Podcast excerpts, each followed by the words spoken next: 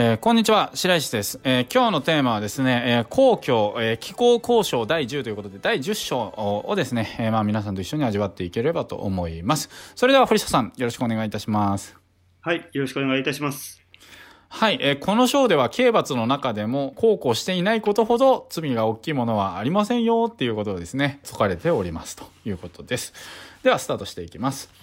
死の玉枠五形除く三千。思考して罪不幸より大なるはなし。君を要する者は神をなみし、成人をそしる者は法をなみし、公をそしる者は親をなみす。これ、対乱の道なりとあります。はい。講師さん曰くですね、えー、語形と呼ばれるもの、えー、僕、入れ墨の形、義、花切りの形、非、足切りの形、旧、虚勢の形、体壁、死刑の、えー、5種類の刑法で刑罰っていうものが、あの、あったんですね、当時。で、この5種類の毛を細かく分けるとですね、3000項目に、えー、まあ分かれるそうですと。で、まあそんなね、いろんなその罪っていうものがあるんですけれども、えー、その中でもですね、不幸の罪ほど大きいものはないと言っておりますと。えー、君主にですね、えー、自分のその従ってる人に対して、なんかこう強要して、で、それでその自分の意思に従わせようっていう風にする人っていうのはですね、上の人上の人とも思っていない、えー、人であると。まあ、ないがしろにしている人であると。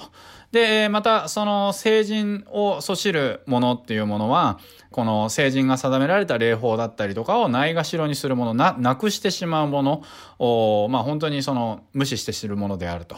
で、えー、高校だったりとかをその非難するものっていうものは、まあ親を無視するものですと。えー、親をないがしろにするものですと。言っております。えー、これっていうのはやがて大きなですね、争いだったり乱れになったりとかを引き寄せる原因になる道ですと書かれておりますと。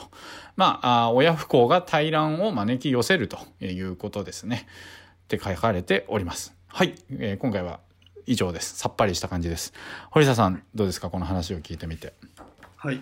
今回もあの貴重なお話ありがとうございます。はい、今回あのねその五刑っていうその五種類の刑罰があの過去にねその時代にあったっていうのをまあ僕は全然知らなかったんですけど、はい、まあ、しかもねそれをさらに小さく項目を分けてい。くと3000項目あったっていうのがまたすごいこうねあの罪っていうか罰をこうすごい細分化されてたと思うんですよね。でそれそれってやっぱりその、ね、どういう罪を犯したらどういう罰なのかっていうのをこうやっておそらく照らし合わせていってたとは思うんですけどでもその中でもね一番の罪は不幸親不幸が一番の罪っていうのが僕の中ではすごいカルチャーショックで。だって今の今の日本憲法での法律で言えば親不孝はあのまあ罰せられないわけじゃないですか。曲あの一応。で道徳的にはどうか別として、うん、罰っていう面で見たら、うん、あの罪の意識を抱えてる人もいると思うし、罪悪感を抱えてる人もいるけど罪悪感も罰の、ね、罪の意識も感じずに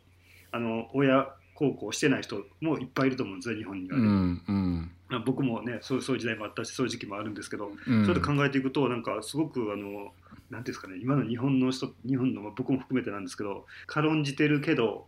あのすごく大事なところを見落としてたんだなっていうことを今回はまたあの思いましたね。うん、そう親孝行ってなんか言ってみたらあのある程度自分が余裕になった後にできればいいみたいな感じで思ってる人って結構多いと思うんですよ。時間的な余裕とか経済的な余裕とか精神的な余裕ができた時に、まあ、言ってみたら隙間時間とかを活用して親孝行できればいいやくらいに思ってる状況って、まあ、僕もそういう時代結構あったんですけどでもそうじゃなくてもうここここがしっかりしていかないことには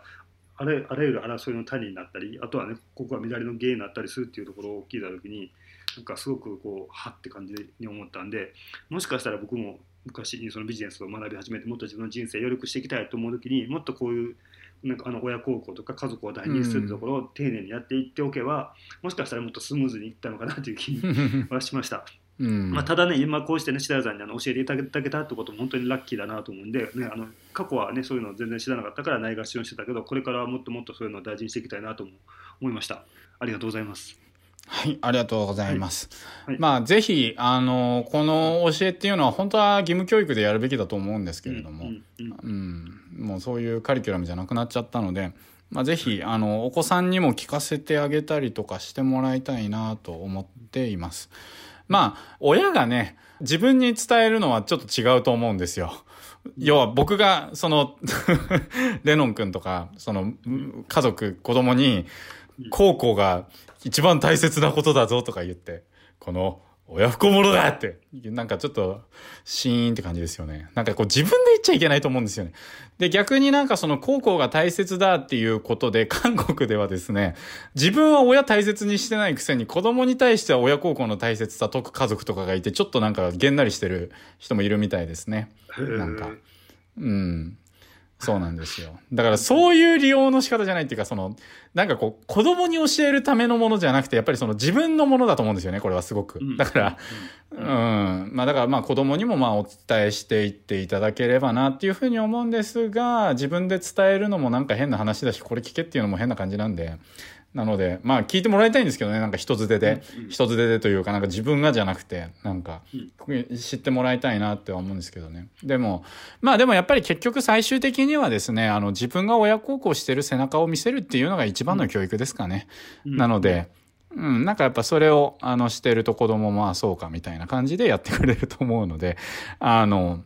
まあこれはあくまでも、あの自分のもので、その、なんかこう自分の子供に対してなんか、親孝行を強要するようなことではなく、その自分の在り方を見て、子供が自然とそうしてくれることを、まあ、僕たちは、やっぱりこう、頑張ってやっていくしかないのかなっていうふうに思いますので、はい、あの、皆さん、みんなで親孝行していきましょう。はい。